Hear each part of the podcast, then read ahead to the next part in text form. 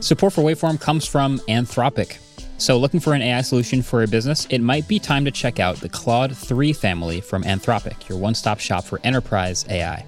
So, whether you're powering a customer chat experience or doing complex R&D or need advanced analysis, Anthropic can help provide you with frontier intelligence. So, if you're looking for speed, power, or anything in between, the Claude 3 family offers AI models for a variety of tasks and budgets. Join the thousands of enterprises who use Anthropic to navigate this new frontier. Visit anthropic.com slash Claude, C L A U D E, today.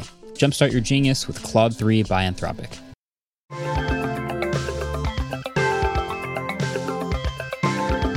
Yo, what is up, people of the internet? Welcome back to another episode of the Waveform Podcast. We're your hosts. I'm Marquez. I'm Andrew. And I'm David. And uh, this week, first, I want to give a little shout out to the previous episode, which was a bonus episode midweek. We did our end of the trivia season extravaganza episode. If you didn't see it because it was in bonus timing, go back and check it out. I won't spoil who won, but now It was chaotic. it was chaotic, of course. And now trivia scores are reset zero, zero. Carry the one. Lion. We're So- tied, baby. We're all tied again. Uh, Feeling good. I think I think we're saying this is season four. I think that's what we're going with. Okay. Tri- new new trivia of season those. four, 2024. It just lines up. It feels like it makes Oh, sense. Sure. Fair. Let's pull a Samsung. It's season 24 now. that's, that's what it is. Um, no, today we've got a whole bunch of interesting stories kind of all across the map, like Bard being renamed, rebranded, Samsung claiming there is no such thing as a picture and quoting me. Oh no. and Jerry Rig Everything doing a teardown of the Vision Pro, wrapped up with a couple new EVs that are surprisingly interesting. But first, I have a number I want you guys to react to. Okay. Okay. It's an interesting number. I just saw this as a headline, and we'll link it below. Uh, PPI count Vision Pro. We knew it was a high pixel per inch, but just to give a little bit of context, the screen on an iPhone 15 Pro Max, 460 pixels per inch. That's really good. I don't think most of us realize how good that is. Like you don't really see individual pixels unless you're really up close looking for them. Yeah. 400 plus pixels per inch is amazing. Uh, but once you put it up to your face through lenses, it's got to be even higher resolution to be convincing. So HTC Vive Pro, 950 pixels per inch to get that done. Okay. You're trying to minimize the screen door effect. You're trying to have as high resolution as possible to make things look smooth. The latest and greatest Meta Quest 3, 1,218 pixels per inch. That's pretty good, right? 1,000. You can see where this is going. um, Vision Pro, 318. 3,386 Whoa. pixels per inch. That is about 10 times more dense than the original uh, Retina display of the iPhone. Yeah. And again, it's right up to your face. It's viewed through lenses, but that's still the highest resolution displays we've ever seen. I'm kind of a pixel nerd. I love high resolution. This made me very happy. Can we do pixels per inch per dollar? Mm, now we're talking. So about Oh, it. boy. actually, then you got to give it to the Quest, right? Because uh, Quest is only 500 You bucks. can do the math better here now. Well, That's Vision Pro is 3000 for 3000. So that's roughly 1 to 1. 3,500. 3,500. 3,386 pixels per inch, $3,500, give or take, right? One to one. Quest 3 is 500 bucks, and you're getting 1,200 pixels per inch. So that's that's a win for the per dollar category for Quest. That's true. Why would you ever buy a Vision Pro? Well, because you have more dollars to spend, You want more pixels. Uh, that's that's the fun thing I'd open the episode with. Anyway, okay. First story I want to talk about YouTube adding uh, testing a color filter. Then you you actually saw this on your feed. Yeah, it came up on my A feed. color filtering feature. I will say I never would have noticed it unless David mentioned it the other day. Yeah. Because you saw the article about Yeah. it. Do you want to explain what it is? Sure. Um, YouTube loves to make random experimental features. Some are very useful. Evergreen. uh, like summarizing your your chat or summarizing your comment section. Some are questionable, as uh, this one kind of is. Basically, the feature is that on for some users, this is just being tested on some users, and Andrew happened to be a lucky user picked out by YouTube. you now have an option to sort the your feed by the color of the thumbnail with three different colors. You can either sort it by red, green, or blue RGB.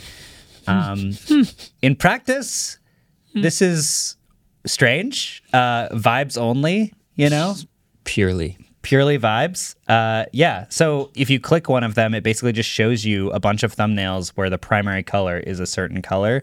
There's a Verge article on it, and um, the test image that they showed. The first video was the autofocus Model Three Yeah, Ultra the Red, the review, Red Model 3, yeah. and then a bunch more videos that just had a lot of red in the thumbnail, which says nothing about the contents of the video. That's what I was thinking. Like you're clicking a thumbnail and then it's over. You're watching the video. It could be a red video. Like if I'm okay, it's a red car review. Show there's a lot of red in the video, but often that's not true. Mm-hmm. Yeah, on it- YouTube. yeah. So I, I don't. I don't It's just really- in the thumbnail, so it doesn't even mean the video is. Yeah, yeah. Like, Yeah. so when it came up on mine, it just said craving something new, and then had three circles: red, blue, green, and said create a feed of videos based off color and enjoying exploring. Let's go. create an aesthetic grid of red thumbnails. It's just like yeah, a temporary like search of just like color thumbnail color base. yeah. Thing is, I'm not mad because I would never have thought about something this stupid, but because like I don't know, some some dumb stupid stuff is just kind of fun, but it's also just very strange. And I, I've- you know, I have. A, I think they're just bored.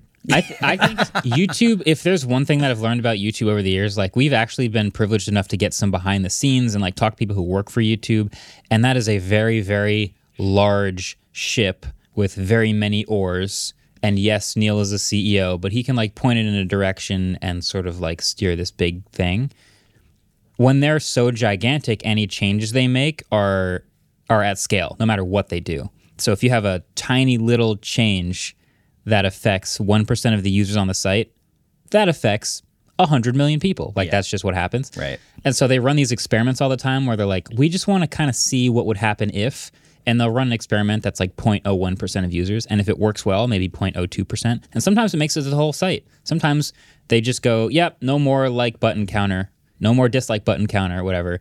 And it's the whole site. And that's a huge sweeping change everyone talks about. But I feel like they run these tiny little experiments all the time that nobody Yeah. talks about that are just as pointless feeling or even dumber than this one. yeah, I think they added a the the Chrome game to it at some point, like temporarily dinosaur- the Oh, dinosaur yeah. game, and then it went away. I don't know. It's it's very interesting. Yeah, I think like my best guess at what this would attempt to be is we've talked about it.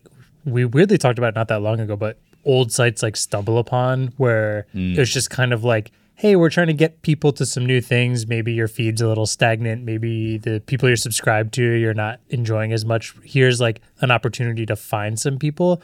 Why they decided like Here's just the I want to find people with red thumbnails right now is the route they went.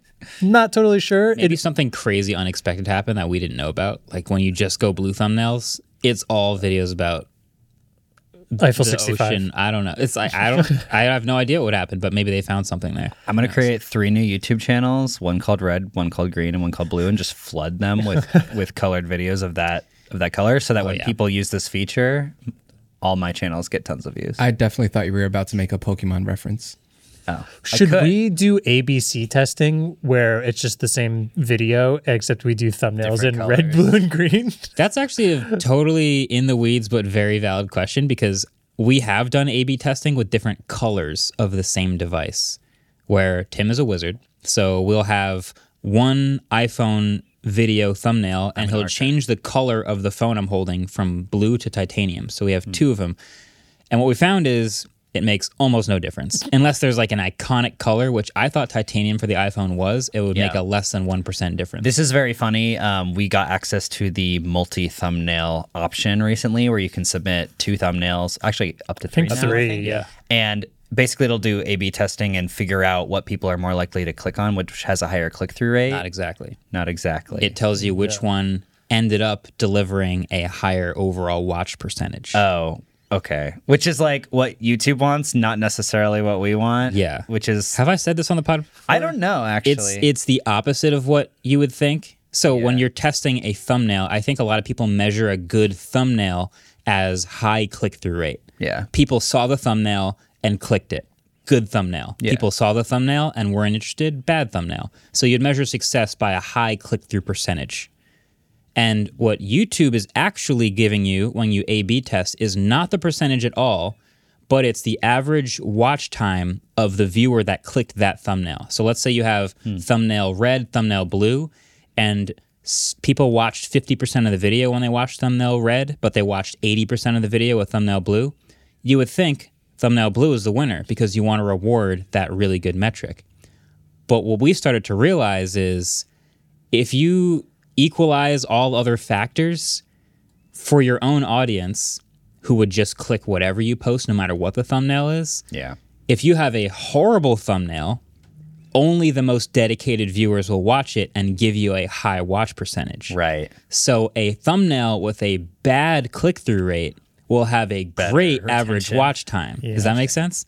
So yeah. if you find like you get 5% more watch time with one thumbnail, maybe pick that one. Yeah. But if you find you get 40% more watch time, it probably means the other one is actually a horrible thumbnail. Yeah. And watch time is very important and good because it can play more ads, which generates more revenue for both YouTube and the uploader. Yeah. Um, but arguably, sometimes you would just want more clicks. Well, yeah, like I would almost argue YouTube wants it because they want more people staying to do more ads And satisfied. and satisfied, but like that almost argues for non-clickbait things because they don't want people clicking things realizing it has nothing to do with the That's true. thumbnail, Right. which is true, but let's be real, almost every YouTuber is looking for the person to click, because they've never seen it before. Mm. yeah. The goal should be a nice balance. You don't want to overpromise, underdeliver. That's a bad thumbnail that has a high click-through rate and a low watch time. But you also don't actually want to underpromise, overdeliver because people won't even click the thumbnail to get rewarded in the first place. Yeah. You want to find the balance. This metric is kind of sort of floating in the middle. I do but- that on my YouTube channel, which is why Underpromise? I get no views. But but yeah, I int- um, intentionally make everything look am- like really ambiguous and complicated.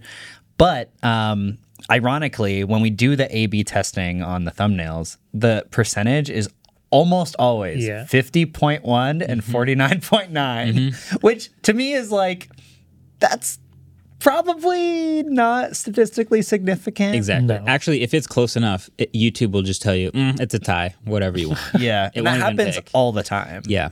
yeah. So we, we probably have to test bigger differences in thumbnails. Maybe by color. Well, all red thumbnail.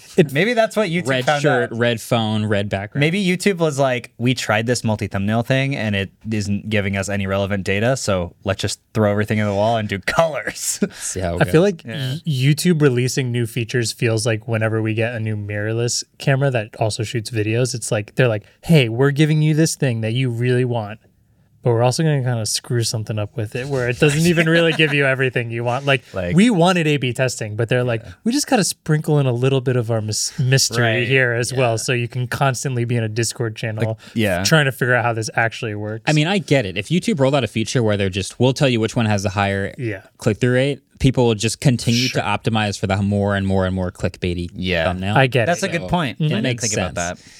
But that's where we find ourselves is sorting by red, blue, and green. um, anyway, Anyway, okay. yes. The first actual story, though, Yeah. from Google again.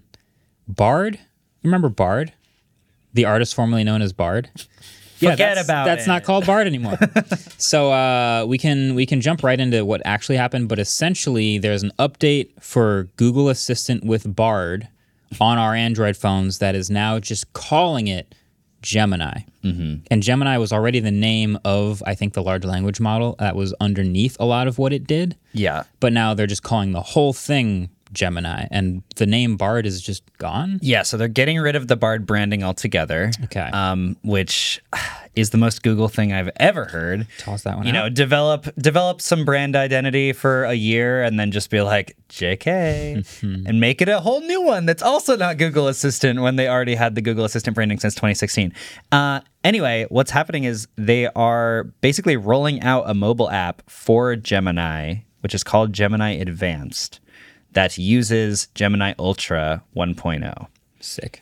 So there's going to be a dedicated app for it. I don't think there was a dedicated app for Bard, right? Right. Yeah. So you just had to use it in the mobile app. Yeah. Uh, or yeah, in the browser. So yeah, it's that. That's basically the news. It's it's kind of very Google to just like throw away this brand identity and name and everything. Uh, I will say though, we have been testing uh, Gemini Advanced with Ultra 1.0 for the last like couple of months On a couple different phones. on a couple different phones, uh, and it's been really, really good, at least for me. Yeah. Uh, I've been using it for research purposes, and I do fact check everything it tells me. Uh, but it hasn't really been hallucinating almost at all, which has been really useful. And I've been looking up very niche things that I need for specific videos that I'm working on that is, are really hard to like Google correctly. Ellis could have used that for the uh, prices of 1975 VCRs. Yeah, if it was able to link him to things. Yeah, it can s- source maybe a little. Yeah. But I was able to say, like, explain this to me like I'm 12, and it will actually give me analogies. I love that. Pretty awesome. Yeah, there's all kinds of hacks and things that work really well with it. I love it. I think we're all kind of expecting this to be a thing across all the assistants, the mobile assistants. Siri is long overdue for an update. There's all these rumors we keep seeing about a large language model and a big Siri update and all these helpful functions. I think they would be awesome to see that also. Um, Bixby kind of. Bixby's. I don't know why that wasn't part of the Samsung AI update. It was kind of confusing how Bixby didn't get any love, but then there's tons of AI all around Bixby. yeah. whatever. Anyway, so Google Assistant, yeah, I think I've used it again for a lot of similar stuff to you. I And mean, Gemini 1.0 Sorry. with Gemini Jesus, I'm gonna f- yes, this is the thing about Like you, rebranding. wasn't it Gemini is it's- with Ultra. Ultra oh. Gemini with 1.0? Ultra 1.0. I've been using Gemini, yeah. and uh, not to Ultra be 1.0. confused with uh, Bard. Will Smith's movie. Um, and it has a lot of overlap with the stuff that I was using Google Assistant for, but it also actually didn't do some of the things that Assistant did do. So it's like picking up mostly where Assistant left off for me, and it does way more of that fun stuff, like explaining things and generating things. But I, I needed to like loop in. You can't every- do home control and stuff with it. That's like the Yeah. most- so like this is sort of the whole like what's going on, my brain's starting to hurt thing that that's going on with the Google Assistant thing is like everyone just assumed that Google was just going to add large language model capabilities to Straight to the Mm-hmm. Google Assistant because Google Assistant, the like Hey G branding has very strong brand recognition. It's been around since 2016. It's in a ton of sm- um, of like smart speakers. It's in people's cars and Android Auto. Like they've been using that hot word, and the Google Assistant logo is recognizable to most people. Yeah. So for them to like be developing this whole separate thing on the side just feels very strange. I assume that they were doing that with Bard so they could develop it and make it not hallucinate and lie to you before they coupled it in with Google Assistant, which has the ability to like control your home smart stuff. Um, I don't really know why they didn't just keep developing Bard until it was ready to couple in with Google Assistant. I knew they were going to kill Bard at some point, but why are they rebranding it already? I have no idea. Yeah, the branding thing is confusing to me. Yeah. I was just gonna- as someone who hasn't gotten to test it, so I have no real input in this. What I will say is Bard is a great name, but I'm very sad they're getting rid of it. I would much rather when it gets agree. to that point, hey Bard, yo Bard, what as the the like wake up word. Hey G, the full thing is extremely annoying to say, and I feel like I just mumble it to the point where now it doesn't really recognize me anymore. Hey Gemini is going to be annoying. If there's someone in the future who watches that this also where that No, no, no. I don't, think there isn't a hot word for this. The smart. well, if it does go to, do you think it just gets? You said if it eventually pairs. I with think Google eventually Assistant- they're going to. It's going to be Google Assistant powered by Gemini. okay. yeah. Oh, So it's still annoying Google to say. yes. I want Hey Bard. That's so much better. Well, you can forget about Bard. He's I, uh, dead. yeah, that it's also there's like a little balance I have to strike of it can't be too easy to say because you might accidentally say it with other syllables. Siri is still Bard and around. Siri are both. Yeah. Well, the accidental triggers on Siri go hard. Yeah. So Yeah. maybe that's Yeah, because I it does that. whenever I say sorry, it always triggers. Yeah. Yeah. So yeah, there's a there's a balancing act, but I agree. Yeah, it's, it's a little confusing that it is developed in sort of a separate silo from Google Assistant, and then I uh, suppose at some point eventually it'll be good enough that they feel like combining it all into one mega new rebranded named thing. Maybe, I- who knows? But I feel like they're just going to name it Siri eventually. Yeah. That's the the loop we're going to encounter. it'll be Yeah. called Google Messenger. I just want to read a Hangouts. quote. I just want to read a quote from like the the press release that they sent me. All right, Bard will be called Gemini, and we're rolling out a mobile app and Gemini Advanced with Ultra oh. 1.0. That's not confusing at all. Okay. So it's a lot of words. Sounds like some startup event where you're just like, I think I understand. I'm too embarrassed to ask if I. Oh, wait, I understood just that. have a theory. Because Gemini's a constellation, no? Yes. And we always see the stars to represent uh, the AI thing. yeah. Maybe that's why. They s- had a reason why they called it Gemini. They publicly said that. David, why do they use the twinkly stars to represent I'm going to Japan to find out. Oh. Yeah, I'm interviewing the guy who invented the emoji in Japan on there. Is he going to explain everything? I hope so. I hope so too. that sounds sick. Okay. Yeah. I want to know how big the team at Google is that just names things. Do you think there's at least 100 employees that are just naming things? Or do you think it's all the teams that are naming I things? think it's one employee and he's 15 feet tall and he has this giant chair and they go in and they go, "Oh, king of names, what shall we name this?" and he goes, "Gemini." And they go, I. Oh, and then he okay. goes, wait, wait, never mind. Ellis, that was all embargoed. We weren't allowed to say that. So this is actually way too in the weeds and only really makes sense for people that were working at Google at the time. Yeah, it's not a really fun reason why they called it Gemini. The reason they call it Gemini is because the astro- astrological sign for Gemini is the twins, right? yeah, and it's Palm and Lambda. No. Uh, no. No? no. When they had Google DeepMind and Google Brain, uh, both at Google at the same time, that were kind of doing very similar tasks, they merged them. There was a trivia question about it. I feel like, yeah, So the this sounds vaguely merger- familiar. The merger of Google uh, DeepMind and Google Brain into just Google DeepMind. They called it Gemini because they were merging the twins, which is what happens in the constellation. And it also is a constellation, which is stars. And now it's associated with the stars. Bard is better. That giant does good work. I also love this quote. The twins were the brain team, which worked on LLM such as Palm, and the DeepMind team, which were, worked on the Chinchilla project. What's the Chinchilla Project? I don't know. Ask the guy in the big chair. Click that link right That sounds like now. a horror movie. What The is that? Chinchilla project. This, This is is a the- dog looking at a lemon meringue pie. anyway, um, yeah. So so that'll be fun. And I'm I'm kind of excited that there is going to be a dedicated app for it, and I'm hoping that you'll be able to map that to the action button on the iPhone 15 because previously uh, we've been testing the Bard with Gemini capabilities, Bard Advanced, which has Gemini 1.0 in it, which is now uh, anyway. Ultra 1.0. Yeah, we. oh, ugh. Sorry, I didn't want No, you're right. You're right. I'm just frustrated. We've been testing that, uh, but you weren't able previously to launch that app immediately with the action button on the iPhone 15. You could only launch the Google app because the only way to actually interact with the Bard Advanced thing was in the Google app instead of the Assistant app. So you guys are all probably Nice. really bored right now and dozing off. Wake up and let's continue the podcast. Oh. The I'm new sorry. UI is cool. I like Yeah, it. I like it. It's got you pretty seen it? colors. No. It's got this new, uh, what's the weather tomorrow? Big text. And then, It's still just writing what you're sorry, saying. now it's just going to write what I'm saying. But Oh. That's right. yeah, it's doing things. uh, Yeah, and I like the stars. Yeah. Anyway, that would be that. Let's move on. Let's move on. Let's move on to something that also won't take forever to talk about, despite one. Samsung executive says there's no such thing as a real picture. Oh Oh my God. God. and that's it. We're moving on. We're moving on. I can see the steam coming out of David's ears Yo, I right saw now. this headline and I was like, that's crazy that he just said it. And then I opened the Verge article and it starts with the Samsung VP saying, There was a very nice video by Marquez Brownlee last year. And I went, Oh my God. Don't pull me into this. I don't want to be responsible. Don't make me part of this.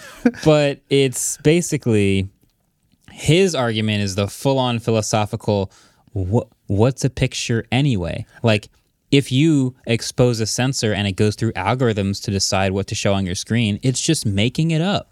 It's not there's no real picture. David, take a deep breath. I Okay, just film photography is the only way to take a real photo, And that's because probably what he you're- would say too. You're literally having photons just hit the silver halide crystals and create a negative. That is, I think, the only way to take a real photo, which is based on photons. doesn't it make a difference what film stock you use though? Not really, could do because a you're double still you're exposure. still capturing the photons. Like, I, well, not capturing, I guess. Yeah, they're- but doesn't they're it leaving come it out in the differently based on the It film does. stock? So then Yeah. would you argue that maybe only some film stock is a real photo and the other No. one's adding too much of a stylization to it? image. They all add a stylization. Also, when you Sounds like include not a black and photo to white- me. Sounds Okay, like the a only little way different to, to, the only way to me. make a real photo is if you shoot it on film and then you use an enlarger to print with photosensitive chemicals and an enlarger with a bunch of light. Because as soon as you scan, the scanner also digitizes it and puts it through like if you use a Fuji scanner versus like there's all these different scanners and they apply different looks. I feel like your argument just was the same argument that I had,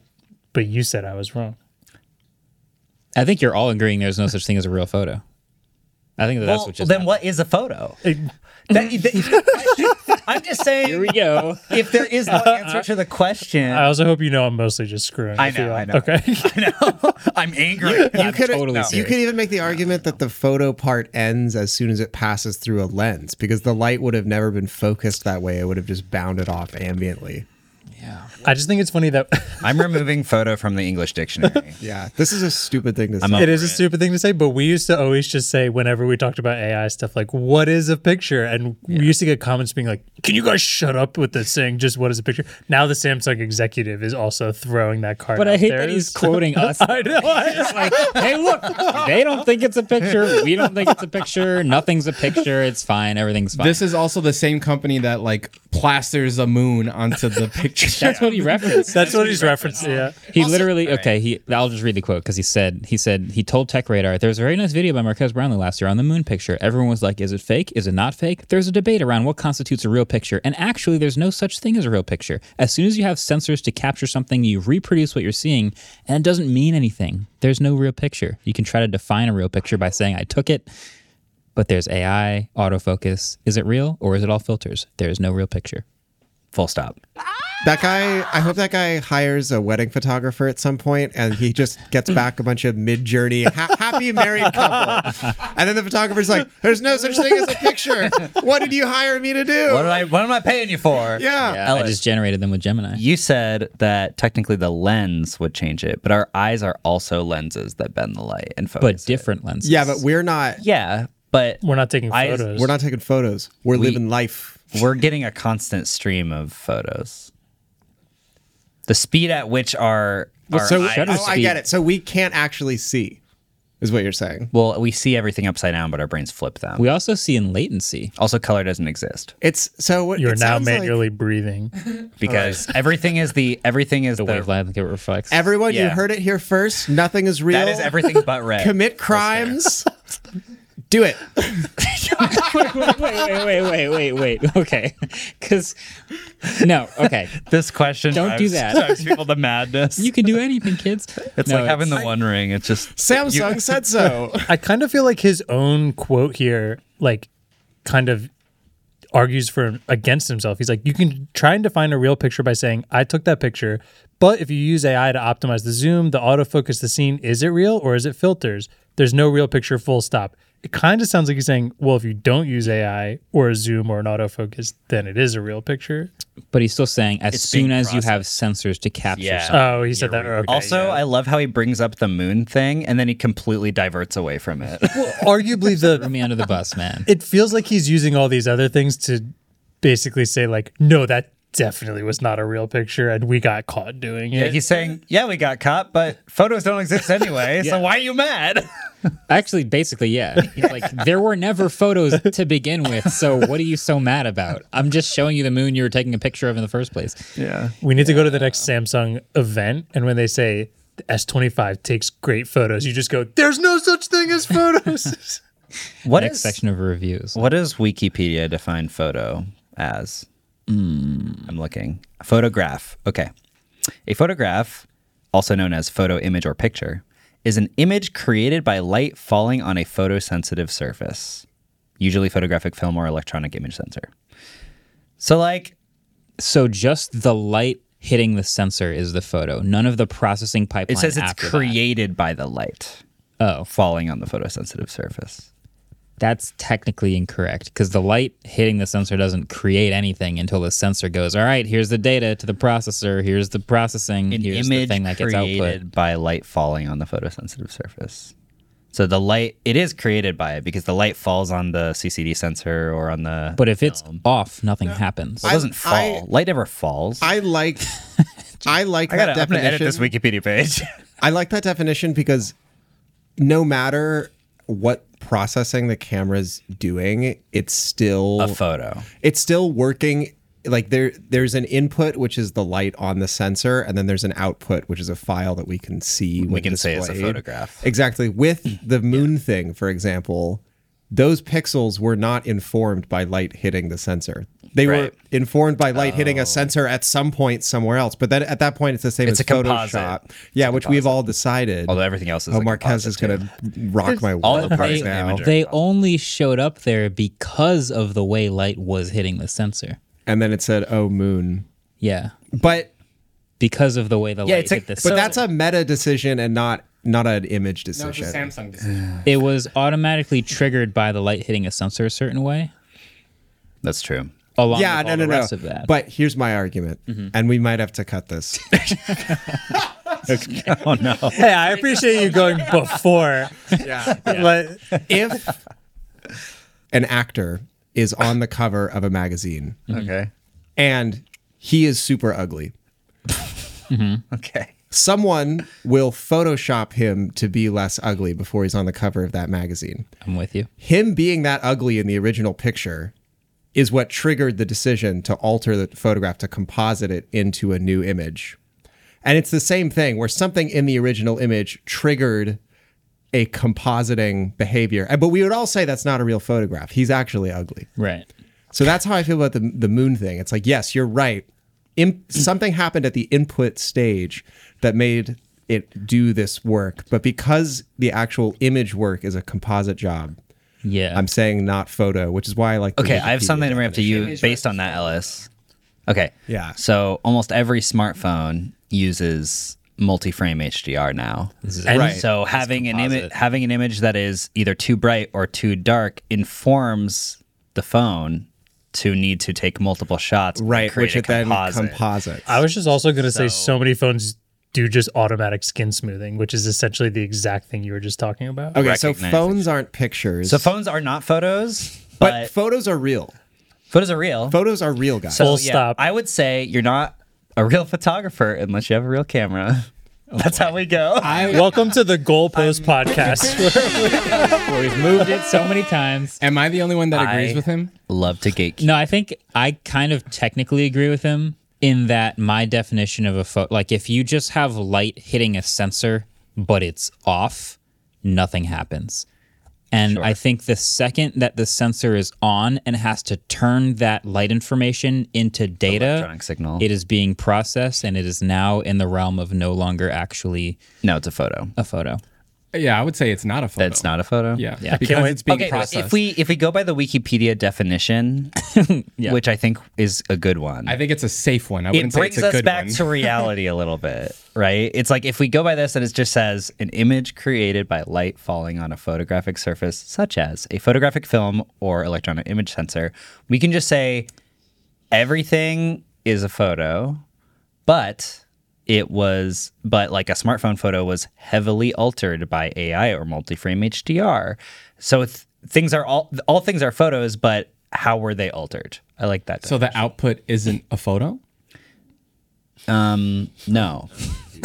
no. I can't wait for the next Verge article It where is an the altered photo.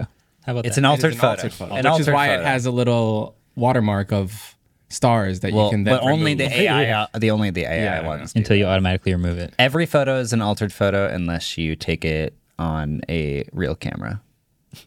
It's Schrodinger's images. And actually those are altered too There are no. photos. because of JPEG compression. Anyway, So wait, what? we officially have gone nowhere.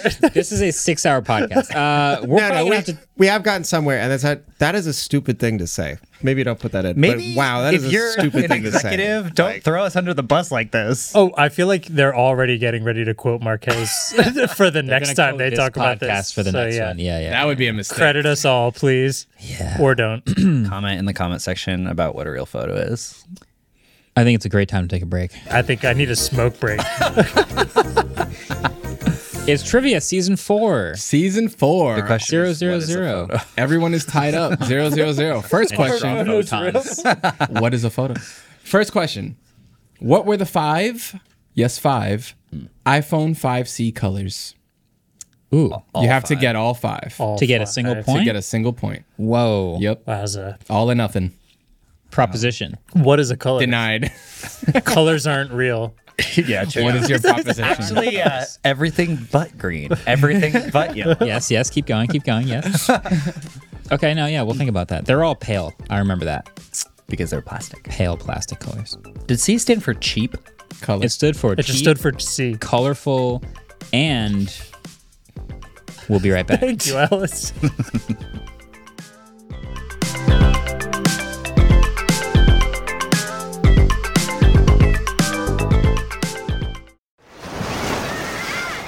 Hear that? Believe it or not, summer is just around the corner. Luckily, Armorall, America's most trusted auto appearance brand, has what your car needs to get that perfect summer shine. Plus, now through May 31st, we'll give you $5 for every 20 you spend on Armorall products. That means car wash pods, protectant, tire shine, you name it. Find out how to get your $5 rebate at armorall.com. Armorall, less work, more clean. Terms apply. All right, welcome back. Let's talk about. We got like two more sections that are fairly uh, focused, unlike the last section. The last session was focused up until we. I you're- think we you know. did an admirable jo- admirable job of not. Okay, we That were was a very little unfocused. It was very second half of podcast to Yes. start. Google, Google, chaos. I thought I was smart. I never did. This this middle section, we can talk Vision Pro updates because there are some Vision Pro updates already. We Yes. learned some new things, and it's also gotten an update. The main fun thing is it fun? I don't know. Yeah, it was. Derek, everything he did his usual uh, taking apart and durability testing. Fun fact: like one of the top comments on our video about Vision Pro was, "I can't wait for this to be de- scratches at level six with deeper at level seven. Like that was like a forty thousand like comment on our video. Turns out it's scratched at level two with deeper groups at level three. So we're trying to figure out what's going on. If you watch Zach's video, Apple does claim the Vision Pro has laminated glass on the front, which is less scratch resistant but more crack resistant potentially. Um, it kind of is like a screen protector that comes pre-installed on a phone. So you can, and we actually have accidentally already gotten a little scratch on the outside of the Vision Pro. Ideally, this will not affect the performance of the Vision Pro. also, update. It was actually scratches level three with deeper grooves level. yeah, my bad. I wrote that down wrong. Yeah. Mm-hmm. Got it. So yeah, it's it's notably not just glass on the outside of the Vision Pro. Yeah. It still smudges like glass, it still fingerprints like glass. That carrying cloth that they give you, I think it's actually good to use it all the time because I suspect that the sensors are trying to see through the smudges and the cleaner you can keep it, the better Oh, the yeah. performance will be. So that's all good to know, but yeah, that outside layer is a little bit of a composite going on. Yeah, and to know. if you scratch it over those sensors, that's bad. Yeah, we were talking about Apple Care for this thing, and Apple Care for the Vision Pro is five hundred dollars, but what it gets you is five hundred dollars off of replacing the outside glass. So it would normally be like eight hundred dollars, but now it's three hundred with Apple Care. I guess like it's a little different. So it's five hundred dollars over two years. If you break the glass, it costs two hundred and ninety nine dollars to replace. So if you break it one time, it costs about eight hundred dollars. Which if you break it without Apple Care, it costs about eight hundred dollars. But it's a little better if you plan on breaking it more than once in two years, Right. Because then you only pay another three hundred dollars. Right. That's like the worst Apple. You're Care. basically losing money if you don't. You should get Apple Care if you plan on buying breaking it more than once. Basically. over two years. Over two years, yeah. The thing is, and that's this is one of those new form factors for Apple anyway, where I kind of we're about to get a, a lot of data on how often this thing breaks. When you pick it up, I think a lot of people's instinct is to pick it up by the light seal, Yeah. but it's just a magnetically attached, like lightweight plastic thing. Yeah. And if you pick it up by the light seal, you could just drop the headset. You have to like remember to pick it up by the metal. And it's kind of weird to pick it up by the glass on the front because I Yeah. think I'm smudging it every time I do Yeah. it. So it's kind of an interesting learning curve there. I would say like well, when we have the dual loop one on, that's easy to just grab the top loop because it feels right. But yeah, all the all the time I'm like, oh, I'm about to pick up the glass. I don't want to smudge it, so I just pick up the light seal and then like it like starts falling off and Yeah. I catch it. Yeah. It's Yeah, with the Quest, I just grab the front. I don't care because it's just plastic on the front mostly. During our demo sessions, they specifically were like, put your thumb in the center where the uh, nose bridge is, and then put your other fingers on the top. So on the metal part, Yeah. you pick it up that way, and then you do that. But it's like that's so specific. says real you're holding it wrong Yeah, vibes too. Apple has had specific holding instructions before. We'll put it that way. Yeah, Yeah. So so got, watch Zach's video. It's linked in the description. It is it's pretty detailed. I would never be able to do what he does with a knife in the Vision Pro. So No. It's also really cool because he like rips all the Mm-hmm. cloth interior and the the screens out and like seeing the inside of it. Even he says it's like it is very it's beautiful inside. I- just so I- how yeah. well it's put together. It is. Uh, people kind of gave me a little bit of flack for that when I said this thing is very efficiently built. It actually is. Even though yes, it is metal and has a lot of Well- glass, and those choices are not efficient, but with those things that they've decided to do, the thing is tightly compact. Maybe us humans aren't efficient enough for the glory that is Vision Pro. It it has carbon fiber, uh, magnesium, uh, multiple motors and hinges, fans, vents, glass, computers, dedicated processing chips, RAM, battery on the side. It's got a lot. It's got a lot of It's got a lot of lightning going. yeah, like Oh, I, it's really funny. So the someone right before it officially came out uh, had in the on the battery put a sim removal tool in the battery to pop out that non-removable cable, Mm-hmm. and it turns out it's like Lightning Plus, but It looks even- just like Lightning, even yeah. better. the cable, the like connector that connects the headphone portion of it to the rest of the headset is like Lightning Max, So I have that. even Pro Max. thicker. because I bought the development cable, oh yeah. which plugs directly in. So you'd have to take the SIM card tray, eject it or whatever, and plug this in to get USB out straight out of the Vision Pro. Yeah. And so, yeah, I've got this giant, slightly curved Oh. lightning cable, Interesting. and there's just lightning everywhere. Yeah, this thing, they, they can't help themselves. they love their little lightning pins. themselves. I saw an article earlier today that was just like that says the it's a three hundred dollar developer strap, right? is, yeah, I and paid- apparently, sorry, I paid $300 for that. apparently it's only USB two. Also, What? Why? I guess there's only going to be a number of developers that do that, and they probably don't care about speeds, except for us. But we're not developers. I mean, you're you're loading your app onto the Vision Pro. You're like testing and and loading. it'd be things nicer over if it and was over. faster, but they probably don't. we bought it because we wanted to hope that it's potentially going to let us feedback video in the actual 4K without stuttering the device. So Right. in that case, we would like speed in terms of sending it back, but Mm-hmm. I have a feeling it's not going to do that. I'm gonna try. I'll keep you posted if it works. Yeah. We'll see. Yeah. No, Casey's video on the Vision Pro is also pretty incredible. Have you seen that? Yeah, that's He great. like walks around New York City and I everyone's got a different like angle to look at Vision Pro. His was just like walking around with it and seeing people's reactions like vintage Casey around the city. And some of the scenes in that video are hilarious. Like him in the donut shop. I don't this is the thing about like using the Vision Pro. There are all kinds of videos now of people wandering around outside using the Vision Pro and they're all going viral and they're all really dystopian and oh, we're so screwed. This guy's behind the driver's seat. They're all fake. 75% of them are either fake because you see them doing all sorts of gestures that actually don't make sense in the Vision Pro, or they're just weird decisions to use it in that place. Like, I feel like we talked about this last time. I use it half in the same sort of time that I would have used an iPad.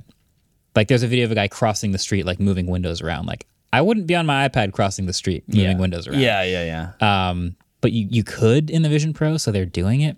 Anyway, Casey has this scene where he's in like a donut shop and he like loads up the dinosaur demo, which comes pre-installed, and literally like has the butterfly land on a donut, and it cuts back and forth to like him with this incredibly immersive experience and a dinosaur and a butterfly landing on a donut, and, what then it cuts looks to the like to outside, people. and there's people like watching a guy like like holding a donut up. It's like it doesn't look. It's hilarious. I, wanna- love that video. I want to know how loud his volume is on that because that is just dinosaurs roaring at like very loud It's the levels. loudest app on the Vision Pro. Yeah. It's so loud. I love um Captain Disillusion had a tweet about somebody using it on the subway and he said, When out in public and someone glances at me for a microsecond too long, I rush a trek if maybe a strand of hair is slightly out of place. I could never do this.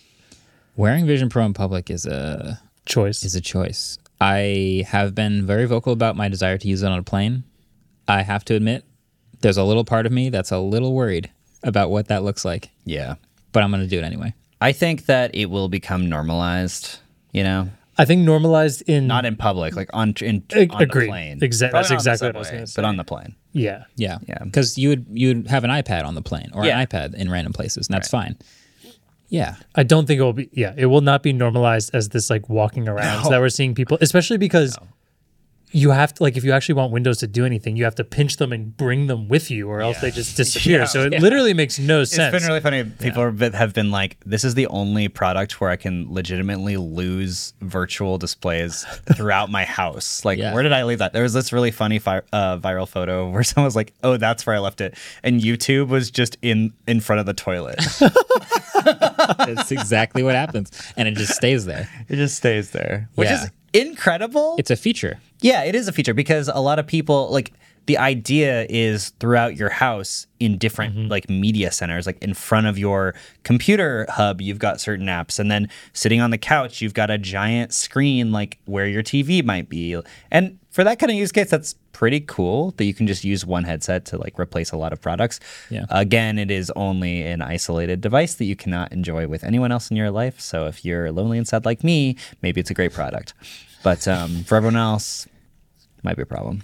I have a bunch of things that have been coming to my mind over the past couple of days that I think I may turn into a video, which is what I think would be the best things to improve for the next Vision Pro. I don't think it's going to be a yearly product necessarily. like we got AirPods Max like years ago, and we're still waiting for the second gen. like I think Vision Pro is going to live for a little while before we see the next one. But for the second Vision Pro, one of the things you're talking about, shared experiences, I think that would be such a natural and enormous advantage for Apple is to make everyone with Vision Pros be able to share experiences with each other. Yeah. To be able to look at the same object in the same room. Now, you might not think that's particularly useful, but let's say I'm in an office in California and someone else is in an office in Mexico, and we both open the same 3D object in front of us and we manipulate it and show it to each other. Just that connecting uh, of the same thing 100%, would yeah. be like huge. I was surprised that that's so far not really a thing, agree. right? That's one of the most like the comments I've seen the most is just like cool it has a lot of these other things and it's super well made, but like my Quest 3, I can go visit someone who's nowhere near me and we can do something together Yeah. and like that's Those such games- a cool part of VR. What's that called? Uh, something play. room. There's a r- something. A rec room. Yeah, rec room. Oh. is hilarious, but it's the fundamental purpose is you are in the same room as someone else wearing the also headset. VR chat. Yeah, all these things. They're hilarious. They're super fun. So like that, I'm shocked that that doesn't exist for Vision Pro. There's another app, the Sky Guide, which is like all the constellations in the sky. They have a laser pointer feature, so I can like point at the lasers and, and like show them in the sky, but like no one can see Oh. No what can I'm see looking it. at. I'm like pointing lasers What's at the the, sky. point of the laser Oh. if nobody else can see it? Yeah, exactly. So that's like my number one. Number two is you can leave windows around your house, for example. When you pack up the Vision Pro and bring it to a new place, like let's say your office, you can start opening windows again and they will disappear from your house and open in the new place. So if I have Safari open at home and I go home or sorry so if i have safari open at home and i open up a window and i put youtube in front of the toilet and then i drive to the studio and i open it up and i open up safari it's still there and i need to either grab that window from there or try some other things so i want to be able to have saved environments where the pins load back up where i was I agree. so I can come back home at the end of the day. And even though I Yeah. use Safari at the office, it's YouTube is still pinned. in They're front of like the toilet. expecting that you're only going to use it in one space, which is kind of silly. yeah. Did you ever play Skate 2? Or I think Skate 3 did the same mechanic. I don't think so. In either of those uh, Xbox games, you could drop your board and just like run around on your feet to like climb ladders and stuff like that. And no matter where you were in the game, like you could leave your board miles away. If you hit one of the triggers, you would summon it. just stick out your hand and it would go like, Yep. that's what we need. Yeah. No, well, that's what's happening. That's what's happening. That's what's happening. you're summoning. what I all want to of your do stuff. is be able to leave Oh, the like ho- skateboard and then have a new skateboard for this new part and then go back to where the old skateboard was and it's right where I Get it left now. it. I get it now. we want to be able to like get home immediately load up the home environment and then all the windows are where i want them to Yeah. be in my home and then when you get to the studio it loads it up and they're all in the Yeah. studio in the I just find it funny that I now also have to clean up my virtual world as well as my actual house. As You can well. just say, hey, S, close everything. and it will. and then your life ends And then everything closes, including you. you will be out. when you Vision die Pro in gets AR, you dimmer die in- and dimmer and dimmer. the field of view starts shrinking. No, yeah. I, so those are my two big Vision Pro like feature requests that I think would make a massive difference to the way people use Vision Pro. There's all sorts of other little things. I want the field of view to be wider. I want the battery life to be longer. Blah blah blah. We get The the, tech, weight. the weight, sure, but you know, I think that might be a video we end up putting together. I think Yeah, it'd be it's interesting. truly wild to me that they don't have more share play stuff. Yeah. Because it, it seems insane that they could easily be like, oh, we both have an 80 inch TV now that we could just like watch together, but we don't actually have to have a TV there. The closest thing is FaceTime does let you share your view because obviously you can't hold things up to your camera when it's your persona. So you can hit this button where it shares your view, and then through a window, you can see the first person view of what the front of that person's Vision Pro sees. So that's just like the regular, you do that on an iPhone. You know? Yeah, I was gonna say. Yeah, it's just like flipping your, but it's Yeah. two hands instead of one because it's on your face. So that's kind of cool, but it's not what we were hoping. I feel like that's me saying like, Claire, let's both watch this movie together, and I watch it in that, and then I give her an an iPad that's showing what I'm Yeah. seeing, and she could just watch it on the iPad. It'd be cool if they had like family groups and then you could set up what apps people could automatically see. So like if you were okay with your partner seeing what you had open on Safari or whatever, you could just say they can always see my Safari windows floating. But then if you had another app that you didn't want them to see when they walked by, they wouldn't see it. So Yeah. yeah. The thing about Vision Pro and many other Apple devices is Apple does not want you to share them. They want you to buy another one. Yeah, true. And that's the most like iPad thing ever. They Like, don't have multiple profiles on the iPad and Yeah. that is the most obvious It's the most obvious thing. buy your kid an iPad. I just separate learned that from the other yours. day. It's Yeah. insane. So they want you to buy another iPad. Yeah, And I think the Vision Pro will forever be that also. As long as it's Apple doing Apple things. painful. Uh, anyway, there is an update to some of the software.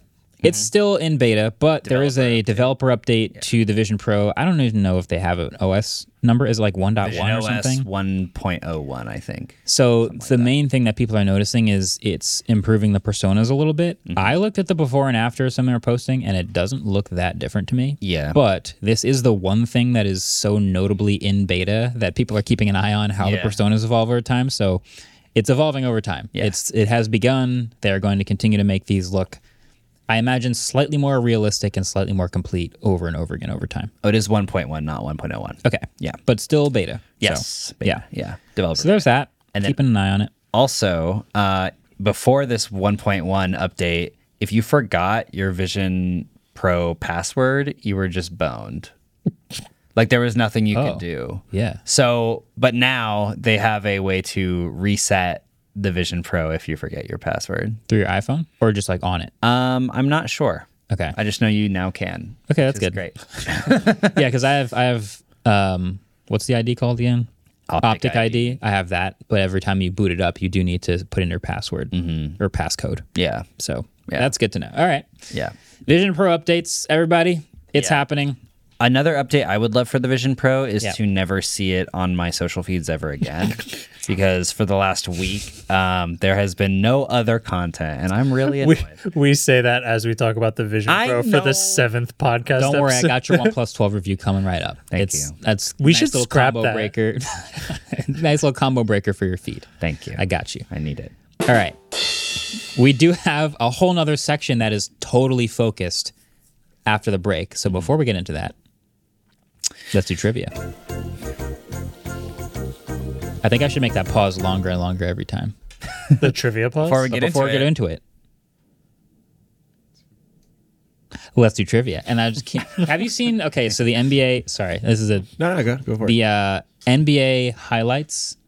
The guy who voices over the NBA.com highlights every day on The YouTube. Goatmentator. Yes, he's got this like incredible style where he like says, and you know, here I'll just play an example. He'll he'll go over the NBA highlights for the day, and at the end of every video he says, and that's been your NBA.com top ten.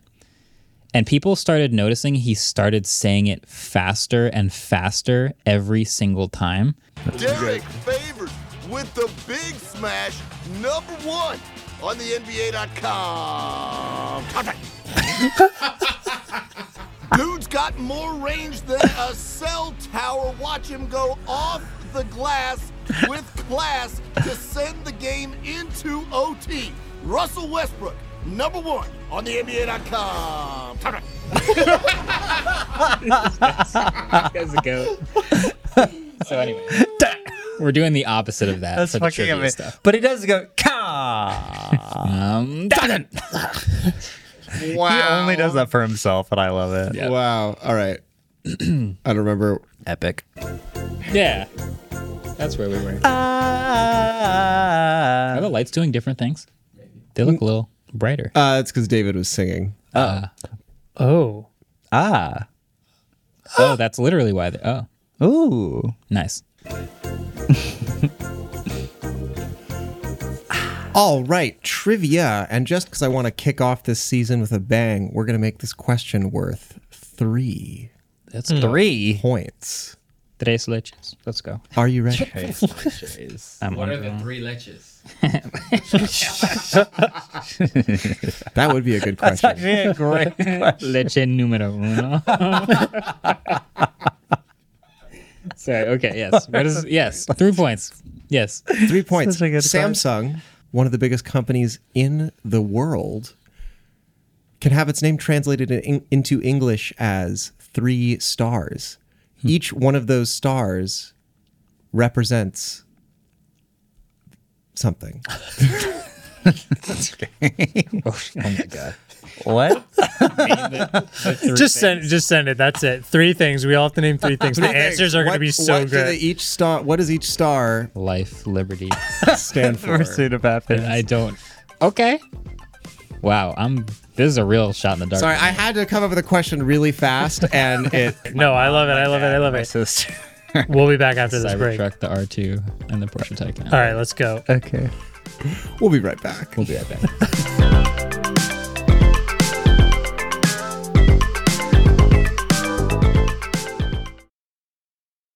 Support for Waveform comes from Coda. So it can be tough to stay organized when your team is spread across time zones. With Coda, you can help keep your whole team on the same page with an all in one collaborative workspace that brings together the best of documents, spreadsheets, and apps into one platform. That means less time ping ponging between different tabs and tools and more time on your projects. So, with Coda's extensive planning capabilities, you can stay aligned when managing planning cycles and while measuring objectives and key results. Plus, you can access hundreds of templates and get inspired by others in Coda's gallery. So, over 50,000 teams across the world collaborate with Coda, from the New York Times to Square, uh, from Toast to TED and Uber. So, if you want a platform that enables and empowers your team to collaborate effectively and focus on shared goals, you can get started with Coda today for free you can head over to coda.io slash wave. So that's coda, C O D A dot io slash wave to get started for free. Coda.io forward slash wave. All right, welcome back to the Wave Form podcast. You might have heard the EV in my voice there. I did. We've got three EVs that have major interesting stories about them that we should talk about. They are Porsche Taycan, Rivian, and Tesla Cybertruck. Where should we start?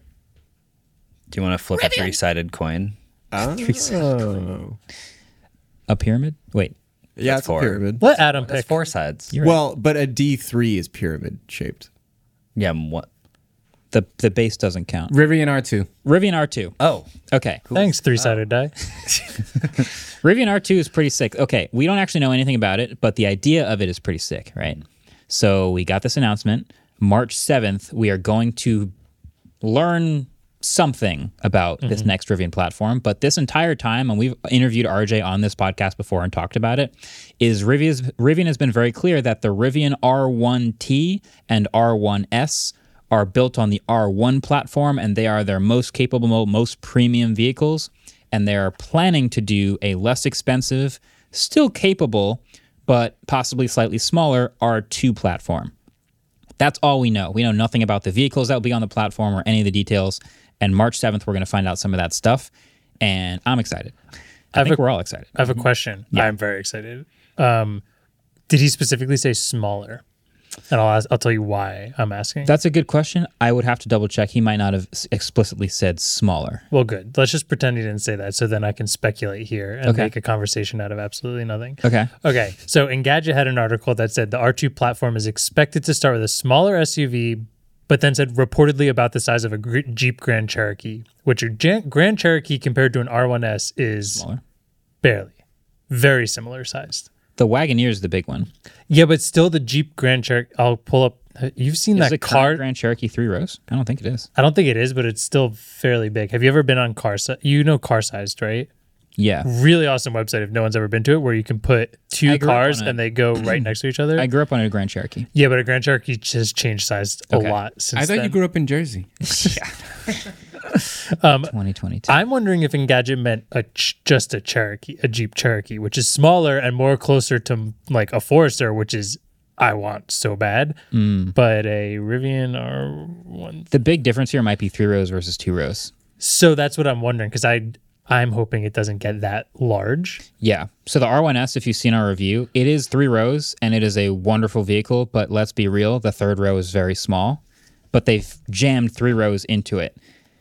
That's the very Cherokee- similarly sized, right? It is similar, but you got a couple inches off and it's two rows. So now you have two normal full size rows and a big trunk, yeah. which I think is what a lot of people also want. So that's what I'm wondering. Like, if it's just the like less capable version, it would still be very similarly sized, but maybe doesn't have triple motor and max battery pack and like all these crazy like crawling features and like off roading and whatnot. Which I w- hope it's more of a s- just smaller version. I think that's what RJ means by less capable. Like the R1T right now, the flagship, the launch edition, this thing is a quad motor, 800 horsepower pickup truck. That's the Cherokee. Yeah. That's a lot smaller. Yeah, Yeah. That's a different class of vehicle.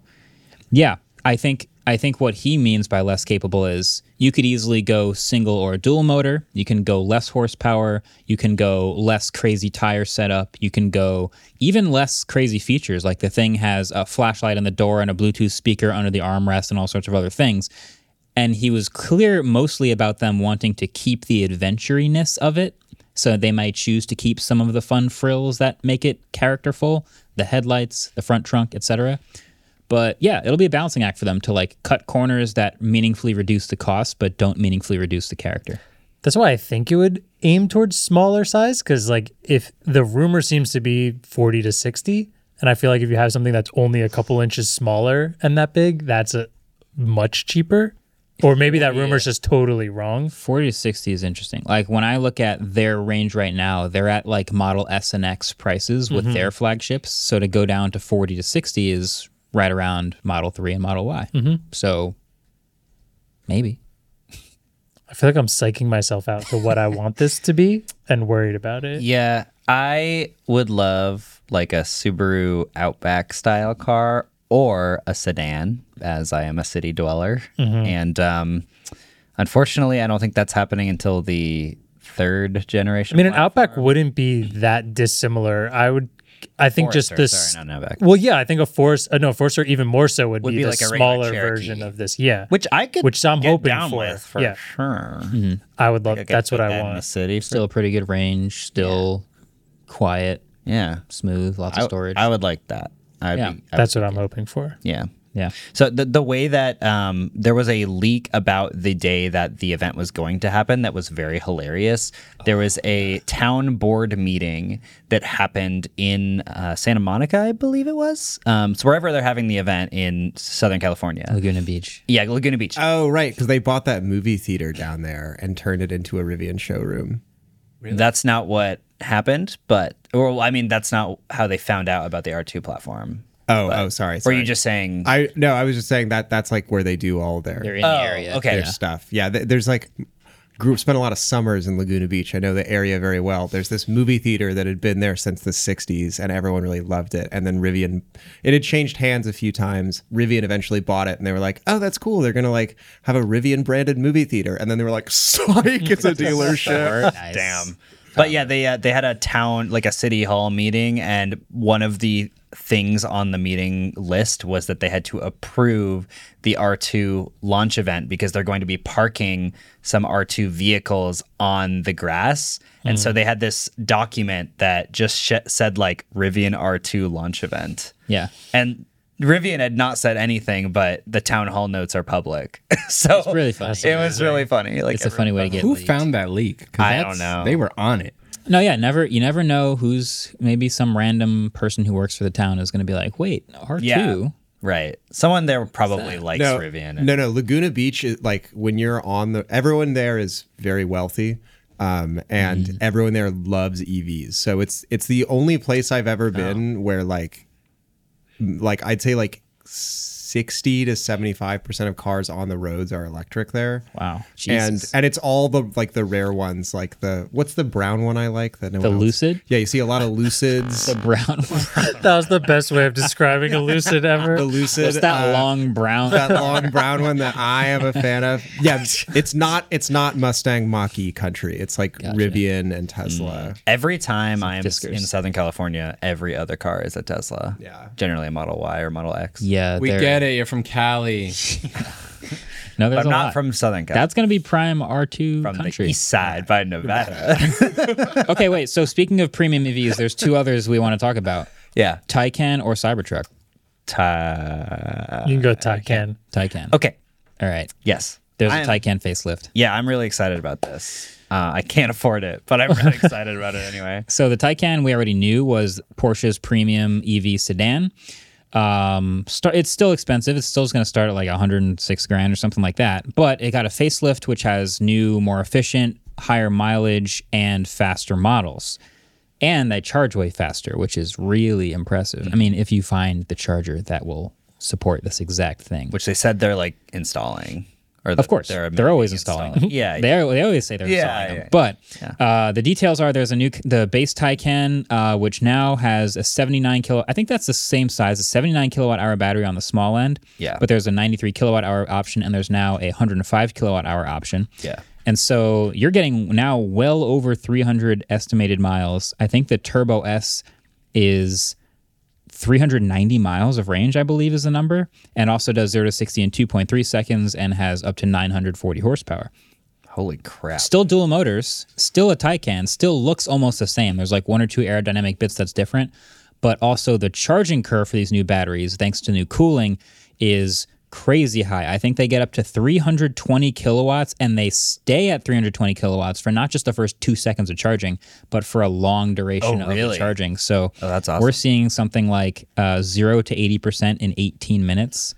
And that's zero Yeah. to 80. Yeah. Imagine you pull up with like 12%, you want to charge up to 50% real quick. That's like plug in, go buy a snack and you're you're good. Wow. So that's exciting. That's like that's the type of innovation we hope to see with EVs. Again, they don't build their own charging network. You're probably not going to get those speeds through an adapter at a Tesla supercharger. That's just the realist the realist the realness the real Are you rapping? that's just the real situation. Um, but yeah, no, I'm I'm excited about the new powertrains, new batteries. Can I say something about this? Uh, Yeah. All right. If Apple put out a version of the iPhone that was called the iPhone Solar, and then it didn't have solar panels on it, but we're just like, nah, it's just like a vibe thing. Like it just sort of like felt like like a solar. We would all be like, that's a lie. You're a liar, and I'm upset. It would only be okay if they already had products in their lineup with the word solar in it. That had solar panels, right? That would make Mostly. it even worse if they put out one called Solar that didn't have solar. I see where You you're know going. where I'm going. I with know this, exactly right? where you're going. Why the heck are we all gonna let them call an electric car a Turbo S? do they not already have a car? Because turbo in Porsche's lineup just means fast. Insane. But turbo for the longest time in Porsche language means the fastest one. I'm going to make this a short point, but I just want to, you know, calling something that's naturally aspirated turbo is one thing. Calling something that is not aspirated whatsoever a turbo, Mm. turbo, is pretty wild. Um, What does aspirated mean? Um, Oxygen?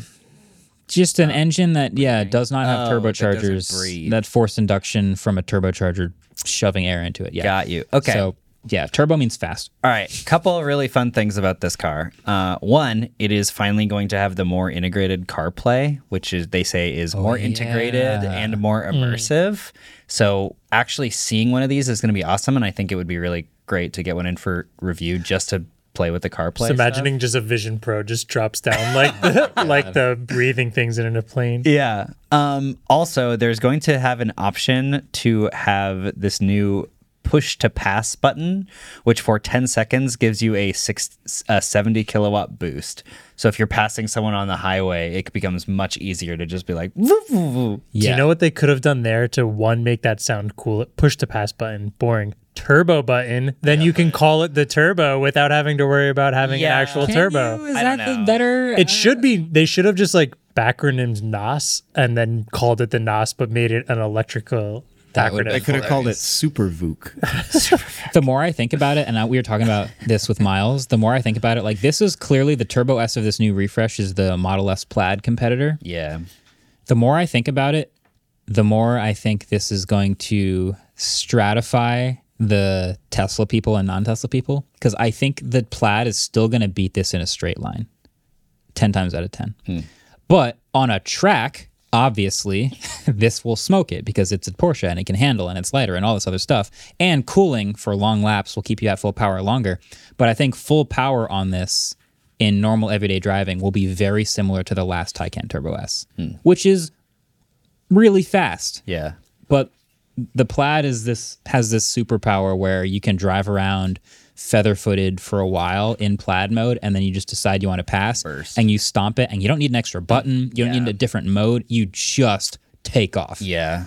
and that i think was still going to be true it's just a totally different product It's very If you- handy for passing people. It's super And handy. It's kind of annoying that you have to press a button now to be able to use. I think that's fun. it is fun it's even more fun in a gas car i will say because the the 911 turbo s has this Oh, you have a 911 Turbo S? Yeah, Oh, it's cool. great. And it's called a sport response button, and you could be driving around, mooping around at like 2,000 RPM, and nothing exciting is happening. And then you want to do a pass, and you press the button, and the engine just picks the highest RPM with the most torque, and suddenly you're basically driving an E EV.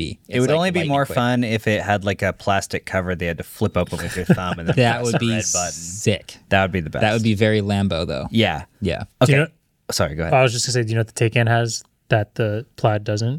A turbocharger. What? A full steering wheel. True. That's actually not true. Oh, the plaid what? also has the steer- full steering wheel now. Wait, it does? Yeah. They, they You ditched have the to yoke pay already? extra for a an yoke option. now. Yeah.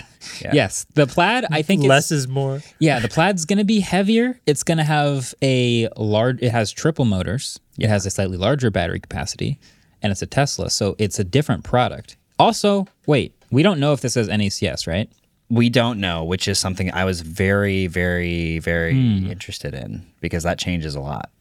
Because It the doesn't big for new me 'cause charging I can't curve. afford it. But if I were to be able to afford it, it would change a lot. Of course, I'm just thinking this new charging curve has got to be through certain chargers, and I wonder what those chargers are.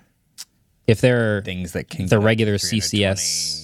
Yeah, because Electra America has 350 kilowatt chargers out there right now, and they'll they'll give the car 350 kilowatts as long as it's asking for it. Yeah. but that's not NACS. Right. So if I want to go do a road trip and I'm just using Tesla superchargers, I think that's still an adapter, Mm. which I don't even know if you can get an adapter from Porsche. A lot of questions unanswered still, I would say. Yeah. Quick, quick question. We were talking before about zero to eighty percent in eighteen minutes. Was there not like the the Kia and Hyundai's were getting pretty wild numbers on charging rates as well? Like not that far off from that, if not the same. So percentage wise, yes. Okay. I think that's the th- crazy thing. These are much bigger batteries that are getting to 80%. Okay. So like, yeah, I think the Ionic even had like a really great I specifically remember eighteen minutes. Which I Yes, it think had a was- really high peak charging, and it would it would spike up 350 kilowatts. But in such a small battery, 350 kilowatts will get you 80 percent pretty quick. Okay. Where I don't think you're getting 350 miles out of an Ionic. I think this 390 miles range, like that's Yeah, really that's that's the crazy. magic of it. Um, it also has much better recuperation. Does recuperation mean rec- regenerative char- uh, charging? Yeah. Okay. So it says that it previously was 290 kilowatts and now it's 400 kilowatts. that's so sick. Doesn't that seem like an insane amount of power? It is. I remember braking in the Hummer EV and seeing like 150 kilowatts. Of That seems like a lot. So that's all that's all Porsche engineering. That's all electrical. What Porsche does is when you hit the brake pedal in the car, Yeah. Oh. that's when it starts the regen. And it feels just like you're pressing the friction brakes. It's very, very good. Oh. So you can't do one pedal driving in a Porsche. Uh, you can have a little bit of liftoff regen, but I don't know if they have a, a one pedal driving mode. That's annoying. But what's fun because they want it to drive like a normal gas car, like the rest of their cars. But when you when you get past the 200 or whatever kilowatts of regen braking on the brake pedal, then it starts to blend in the friction brakes as well. So hearing that this will do 400 kilowatts, I could probably slam on the brakes, and I'm I'm getting all that energy That's back, crazy. which is awesome. Yeah. that's pure energy. I guess that is handy because um, usually when I like take off and have to slow down really fast, the first thing that hits in my brain is, oh man, I'm wasting my regenerative. Exactly, exactly. So I feel like you'll see the little dial. Well, you're like, you'll come on the brakes really hard, and you'll still see you're just getting all that energy back. That's nice. I'm Um, imagining you getting pulled over and the cop's like, sir, you're really aggressively braking a bunch. You're like, I'm I'm, just just, just charging." regen, bro. It is that, yeah. And I think uh, I I want to know if this this will have one pedal driving as well because that would be sick. But That would be nice. Can we can we test something with these really good regen? Can we go to the top of a hill, get your battery level, coast all the way down the hill, slam on the brakes at the stop at, at the end, and see if you have more power than you started with? You should. I think if you that definitely- literally slam on the brakes, no. Oh. But I think you can be heavy on the brakes And- for a long time Yeah. and be recuperating all of that energy. There's uh in San Francisco. There's this um near like Mission Mission Peaks or whatever. Super steep. Yeah, there's like this super steep hill, and well, there's a lot of super steep hills in San Francisco.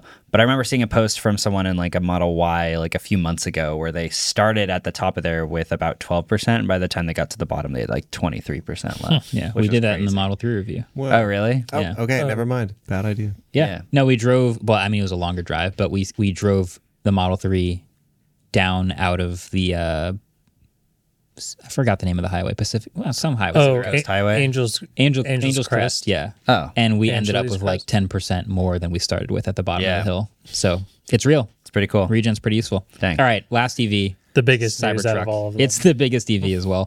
the Cybertruck.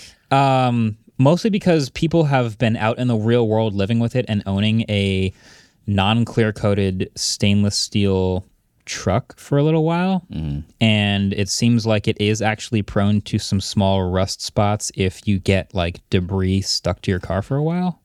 I guess I don't know exactly how it's working, but I s- see. So it's very similar to if you have like a stainless steel grill that's outside, even with a cover, it is inevitably going to get rust spots on it. And I'm sure that this steel is better than the steel being made from those grills, but it, it's very, there's pictures out there, which is also very funny because there's a lot of forums where this is out there and they're just like, you're a liar. This isn't real. Like, defending it to the T, but stainless steel can still rust. It does not mean it is completely prone to- or like it is never going to rust. It's going to rust less, but it still can cause little rust spots that look terrible. And you should be very careful cleaning it, I guess, or just like the patina. I, I don't know. think It just this can't is- stain. Just can't. Is that exactly like what it? No, I was trying to make a joke because you can stain, stain stainless steel. Oh, oh. steel. and then you'd be like, There's "I a lot can't of stain it." And I'd people- be like, well, what is it good for? there's a lot of people who said it's stainless, not stain proof. Uh, I'm just like how it doesn't stop the rip, but it's it stops the rip. Exactly. Yeah. exactly. No, it, it also fingerprints a ton. Like we we got we had it for a day and there were tons of fingerprints on it. Gonna be an interesting looking truck. This is an all-time easy decision. You should just wrap it. Tesla should offer Possibly. wraps. Like you should be able to get a wrap. they do offer a black one. Does Tesla? I think so. Oh, well, this is the e- physically easiest vehicle to wrap because it's flat. Yeah. And you could probably do it yourself for as, as little money as possible. It's just going to be so much better looking. I feel like once it gets dirty and tarnished, though, it's gonna look amazing. Possibly. You have to get to Disagree. the Like- patina phase. Yeah, it's gonna maybe. look great at the very beginning and like way after at Hmm. the very end. But like that whole middle part, uh, I wish we gonna look had one gross. here to drive around and just get like all the salt and all the crap on New Jersey roads. Like if you guys saw the Rolls Royce video and you were mad at me for not cleaning it, that's just what it looks like when you drive places in New Jersey in the winter. so that on a Cybertruck wouldn't look sick. Maybe, I feel like that would look sick. maybe. uh, TBD. There are none in New Jersey, so we'll have to find out. Oh, yeah, Okay, they I have. see. Okay, yeah, they offer a color paint film for $6,000 in ceramic white or stealth black. Oh, I actually didn't know that. Six grand is a a little steep for just like. Isn't that usually what a wrap costs? Yeah, but it's a solid color and it's from the factory and it's like the easiest car to. You could get that done for less. Yeah, true. I think. True. Anyway, um, okay. Well, that's all we had for the wave form EV form. section. The white one looks kind of nice. Not gonna lie, You that look would kinda get nice. dirty faster you. though. I get dirty. If you thought the fast. rust spots were bad and you want a white truck, I have, no, I had bad news for you. That's not going to go Who well. gets a, a wrapped black Cybertruck and is like, oh yeah, stealthy? No, no one knows who I am.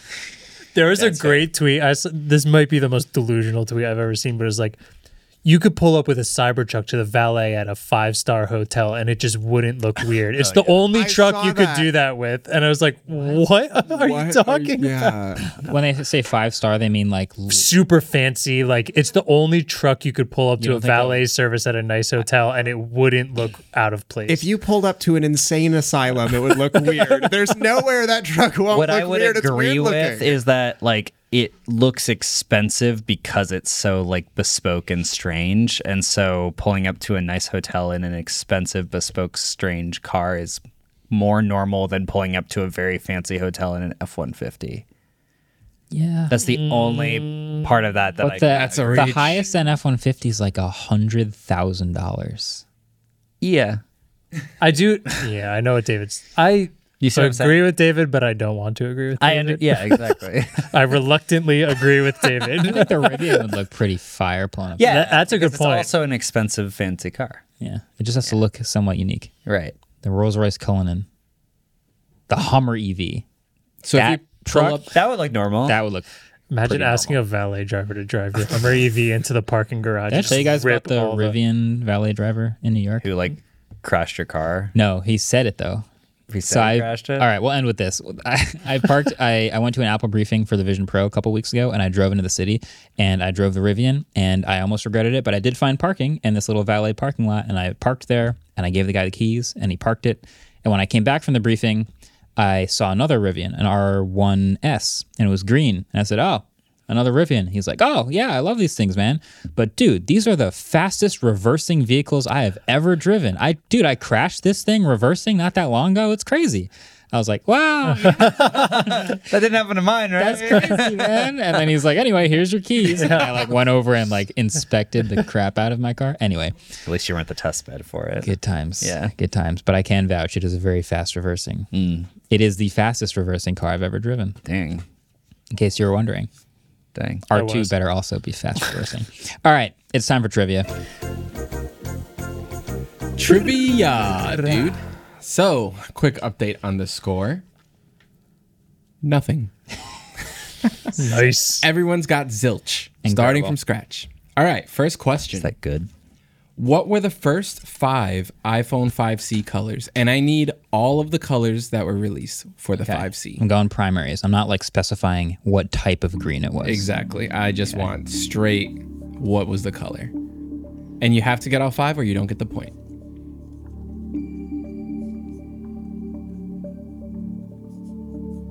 That's okay. Take your time.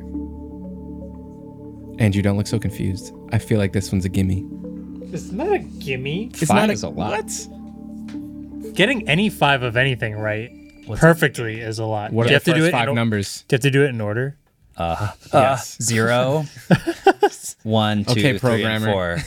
Ah, Correct. All right. Flip them and read. Oof. Oh, All right. David, what do you got? I wrote Alright. pink, Correct. green, Correct. blue, Correct. yellow, Yes. orange. Oh, Wrong. Oh, Andrew, what well, do I you know I'm wrong because I don't have pink. Yeah. what do you have? I could have sworn there was an orange. I one. don't have pink, You and I also pink. have orange. Oh, so then wrong, Marquez. Yeah. Let's try it. I said green, Yes. yellow, Yes. blue, Yes. pink slash flesh slash salmon, Sure. white. Correct. oh, white was right. I have white, And Yeah, Marquez but gets you the have- point. but I have orange Oh, orange, right? and not pink. You so it were was pink. pink and. s- ah, okay. I guess that orange. Dang, Dang. Nice. And they were all pale. yeah, they were all like uh There's a white Easter one? colors. Yeah, there's Yeah, a white one. For the C? yeah. Yeah. All right. White is every question. color, Yo, technically. Score update? Wait, hey. Score update Marquez won. yeah. Everybody else. I'm carrying the one by myself. right? To be fair, Enjoy. It. everyone else's score is in a superposition between one and three. But I guess you're in One a and three? superposition Why? as- uh, between one, two and between No, one and one and four. four. Wait. Yeah. What? Why? No, they're between zero. Because we Between haven't, because you zero and haven't, one. because you haven't answered the next question, which is worth up to three points. Oh, right. Question number two Samsung can be translated into three stars. what do each of those stars stand for? Why would I know this? I don't know. I can't believe a Samsung PR person hasn't mentioned this to you. I was just going to say that. Also, it's worth 3 points, so rack your brains. One for each or three total for One all? for each. Not doing the uh, not doing the difficult thing yet. This early in the season.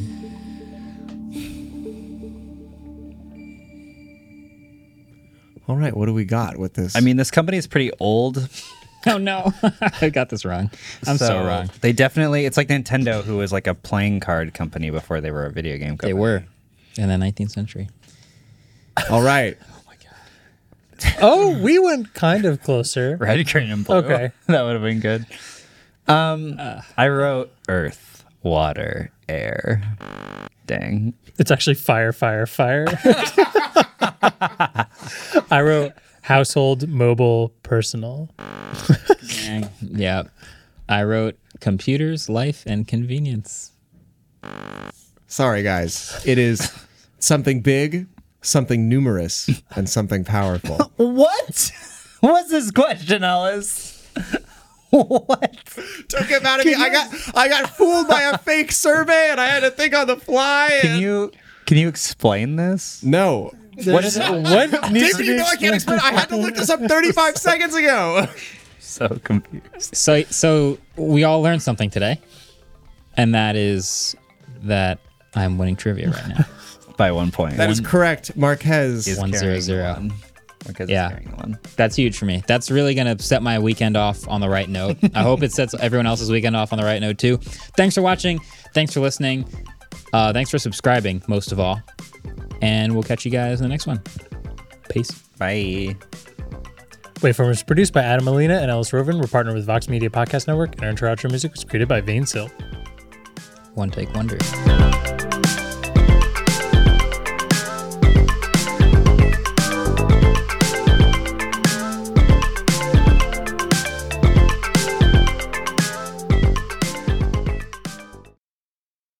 Earth, wind, fire, leches. These were the three elements. Earth, wind, and legends. Earth, wind, fire, and leches.